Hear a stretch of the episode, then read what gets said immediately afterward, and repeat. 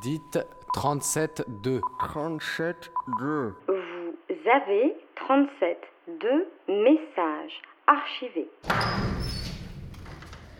Il faut avoir cette particularité euh, qu'ont euh, des métiers comme la pêche aussi, ils ont ça, c'est-à-dire que quand il y a la fatigue, au lieu de venir la dépression, c'est l'euphorie. Voilà. Et en fait, euh, si on n'a pas ça, c'est très dur d'être paludier parce que quand y, y il y a un surmenage, il faut que ce soit pas non pas. Oh mince, quand est-ce qu'on s'est arrêté, j'en peux plus. C'est au contraire, non mais c'est trop. on va pas remettre ça quand même. Si, si. voilà. Cette semaine, 37.2 prend le large et fait escapade sur la côte atlantique. Dans les marais salants de Guérande, Pascal nous raconte comment il a quitté son poste de professeur en Haute-Savoie pour devenir paludier indépendant. Vous l'entendrez parler de son lien fort avec la nature, de la patience requise par les gestes manuels de la récolte du sel et les dures conditions physiques de son travail. Mais vous l'entendrez aussi se confier sur l'ivresse provoquée par ce métier qui fait le sel de sa vie.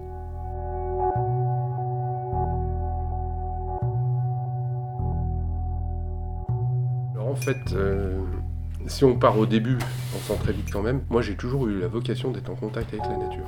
Et euh, donc je voulais être paysan.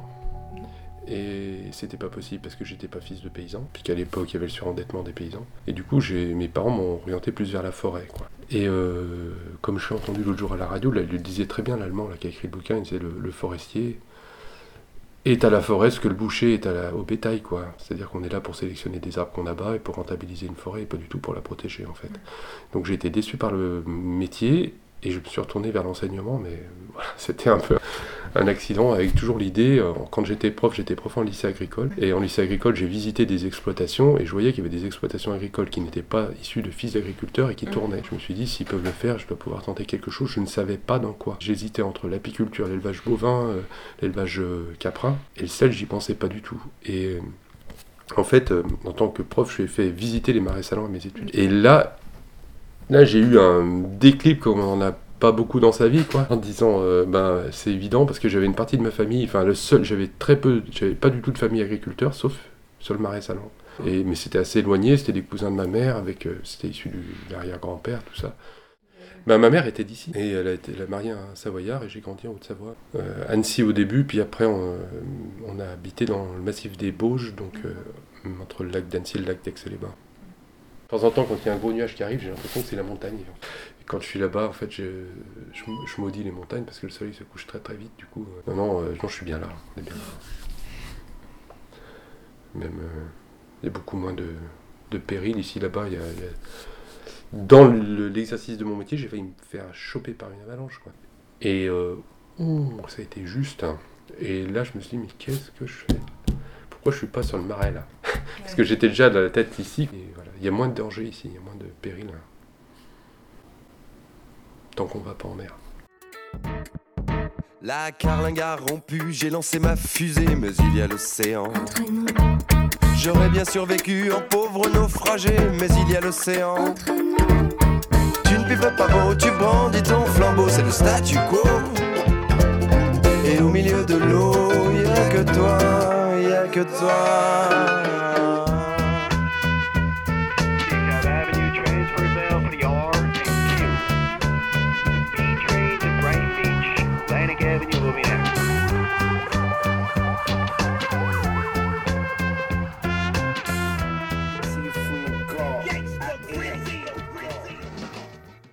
Cousin dont je vous ai parlé, il m'a- vraiment soutenu euh, par le boulot, euh, par la formation.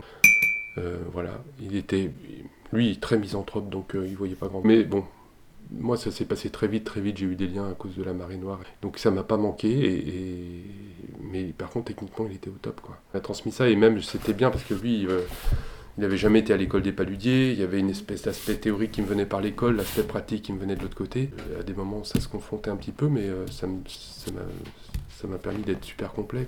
Il y a des choses euh, liées à la météo aussi. Et on n'apprend pas ça à la formation, à sentir le changement de temps. Et lui, il me disait, bah tu vois là, t'entends, tu vois le vent d'où il vient? Je lui dis oui, il vient de là-bas. Il dit ouais, mais il n'y a pas quelque chose qui te choque? Je dis bah non quoi. Bah tu, comprends toi que le vent il vient de là-bas puis t'entends l'église qui vient de là. Donc ça veut dire qu'il y a un problème là-haut et que ça le temps va pas durer. Mon cousin qui était alors tout euh, euh, officiellement anti-écolo, celui qui m'a tout appris. Bon, eh ben moi, j'étais prof en gestion et protection de la nature avant. J'avais mes étudiants qui arrivaient, qui étaient des ayatollahs qui voulaient sauver le monde, sauver la nature et tout. Quand ils avaient fini leur cigarette, ils l'achetaient. Et lui, là, mon cousin, quand il avait fini sa cigarette, il l'écrasait comme il faut, et il la mettait dans sa poche de chemise. Là. Je dis, ouais, bah, tu vois, euh, y a, le métier induit un certain respect, là, forcément, euh, dès qu'il y a un corps étranger sur la saline ou une. Hop, on, a peur que ça se retrouve dans le sel, donc on est précautionneux.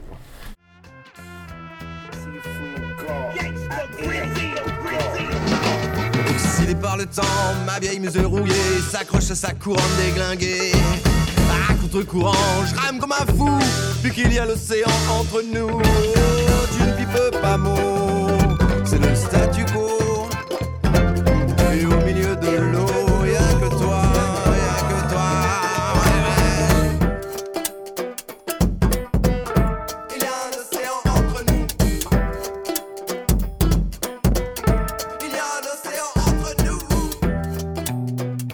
L'agriculteur est prisonnier d'un tracteur et moi j'aime pas du tout les engins, tout ça, et content de travailler euh, avec euh, le minimum, quoi, c'est-à-dire mes bras et puis des outils à main. Quoi.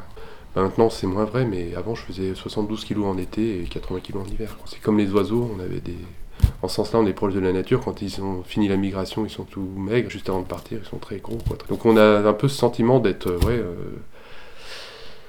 un peu dans la nature, mais au sens, euh, voilà. Ce qui, ce qui est un peu la, limite, c'est qu'on est hors sol, c'est-à-dire qu'on mange euh, des choses que les autres produisent pour nous. Le sel, c'est vachement particulier. Souvent, on, fait, on a des mouvements qui sont lents, donc on donne une impression de zénitude et tout. En fait, on est au chrono, quoi.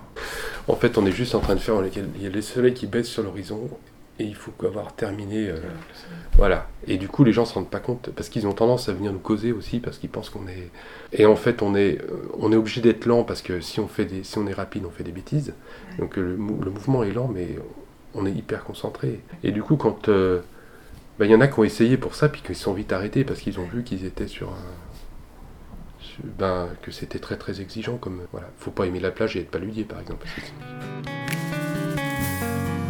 J'allume mon poste de télé pour admirer ce qu'il s'y passe. Un milliardaire s'envoie en l'air, quitte l'atmosphère pour voir l'espace. Troque son bol d'air et sa cuillère contre un petit verre sur ma terrasse. J'en ai ras le bol de tout ce béton, j'ai la folie des grands espaces. J'en ai ras le bol de tout ce béton, j'ai la folie des grands espaces. Mais qu'est-ce qui se passe dans nos petites têtes? On s'entasse tous comme des sardines dans les grosses boîtes que l'on conserve. Le petit poisson doit suivre sa ligne. Les grosses boîtes que l'on conserve, le petit poisson doit suivre sa ligne. Et puis merde, j'ai décidé de vivre loin sur la colline. Vivre seul dans une maison avec la vue sur ma raison. Je préfère vivre pauvre avec mon âme que vivre riche avec la leur. Si le blé me file du bonheur, je me ferais peut-être agriculteur.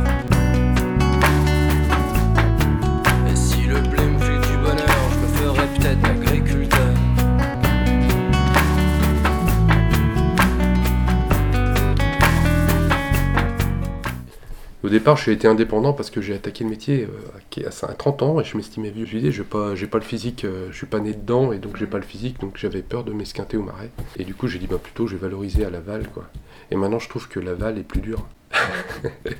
je trouve que de, bah, là où je me, quand je me fais mal, c'est à soulever des caisses, c'est pas à, à travailler au marais. Voilà. Là, vous avez un tracteur de sel qui passe. en fait, beaucoup de ventes directes. Donc plutôt local euh, avez- Alors lo- local, ouais. Et puis, il faut que j'aille livrer tout à l'heure. Et puis, euh, beaucoup dans l'Est, du coup, comme j'étais originaire de là-bas. Euh, voilà. Puis, bon, un peu partout dans la France, des paysans boulangers. Quand j'avais euh, beaucoup de sel, il y avait une, euh, j'étais en contact euh, indirect avec une la plus grosse boulangerie, euh, peut-être. Enfin, en tout cas, la plus grosse boulangerie bio de l'époque était en Savoie. Et euh, il se trouve que le gendre du patron, euh, c'était un copain. Et je lui dis, écoute, dis-lui que je suis en recherche et tout de, de déboucher pour, euh, pour mon sel et tout. Et euh, le gars, c'était un gars que j'avais jamais vu, mais dont j'avais entendu parler, qui était super sympa. Et il arrive à l'improviste sur euh, l'exploitation. là. C'est ma femme qui l'a eu, et il, il est là, est-ce que tu peux le recevoir? Je dis, bah oui, il y a intérêt, je peux le recevoir. Et, et il est arrivé, c'est cocasse, hein. Moi, j'étais pas du tout euh, là-dessus. Il est arrivé avec un pendule. Et euh, il est arrivé, écoute, effectivement, j'ai un problème avec mon sel parce que toute l'énergie de mon pain est nominale, quoi. Mais avec le sel, quand je mets le sel dans le pain, ça tue sa vie au pain. Et après, il reprend, mais il a du mal, etc. Et je cherche un sel. euh, Et du coup, il vient sur mes marais, puis. Ah ouais, ça vibre, ça vibre. Puis je, lui, je lui montre après mon sel, donc tout allait bien et tout. Dit, je vais te l'analyser de plus près, mais là, ça, ça, va- le faire et tout. Puis, bah, puis il euh, y a un coquillage dans le dit, ah, t'as un coquillage T'as des coquillages Je dis oui. Il me dit, bon, je peux pas le prendre. Alors je lui ai dit, j'en- ai un qui a pas de coquillage, mais par contre qui a pas d'allure non plus parce qu'il était rouge. Quoi. Il m'a pris euh, tout ce sel qui n'avait pas de coquillage, qui était rouge, il me le prenait au, départ. Donc je lui faisais un prix euh, moins cher et j'ai démarré comme ça. Si moi je me suis toujours interdit de travailler avec les grandes surfaces. Bah, les clients boulangers ils me disent ceux qui ont travaillé avec la grande surface, la première année euh, ça démarre, la deuxième année ils font augmenter les volumes et la troisième année ils disent bon ben, alors on investit pour augmenter les volumes. Quand on a investi, après ils tirent les prix. Et finalement on gagne pas plus qu'en vend des petites quantités. Et moi je suis un petit, je n'ai jamais eu fait d'école commerciale, donc euh, ce milieu-là, je, ne l'approche pas. J'essaye d'être en contact avec des gens qui me ressemblent.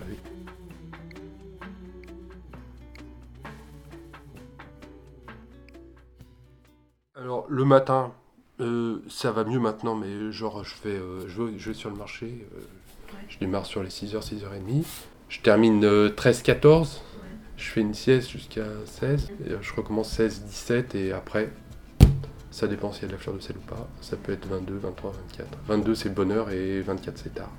Et euh, une année, euh, j'avais voulu, euh, j'avais réduit le nombre de marais, j'avais voulu me passer de saisonnier, et une fois j'ai terminé à 3h du matin. Déjà je me repose jamais, j'ai 7 sur 7 euh, du mois d'avril au mois d'octobre. Et euh, je suis très structuré avec le matin pour le client ou le conditionnement et l'après-midi pour le marais. Mais bon, c'est un équilibre.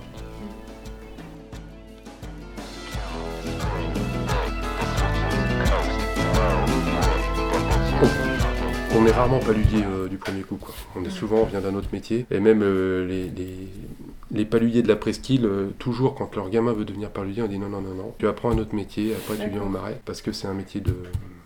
Bon, c'est un métier, faut... c'est très dur, donc il faut avoir la possibilité de bifurquer quand on veut. Mentalement, ça, ça aide. Ouais, je conseille pas à mes enfants de, de devenir paludier. Parce que c'est un métier. Bon, quand vous êtes vigneron ou, ou que vous êtes éleveur, que vous faites les foins, vous faites une traite ou n'importe quoi, vous avez la première vache, la dernière vache, le, début du champ, le bout du champ. Nous, quand on démarre, on démarre.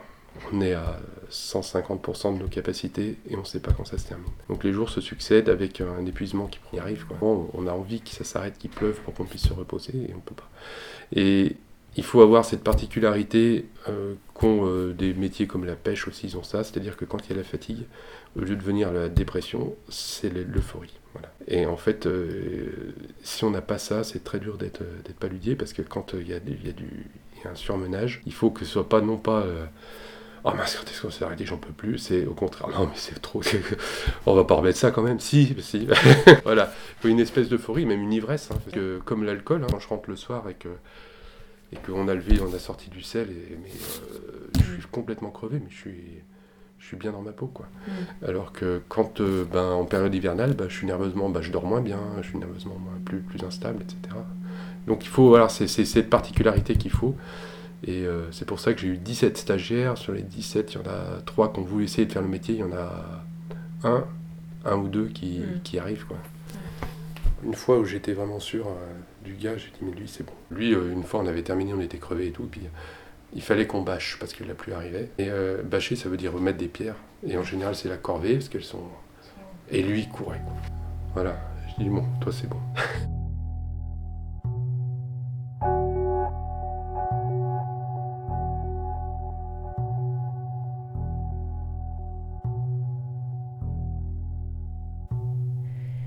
Vous venez d'écouter Pascal, paludier dans 37.2, un portrait réalisé par Viviane. Réécoutez-nous sur radiocampusparis.org et sur les réseaux sociaux.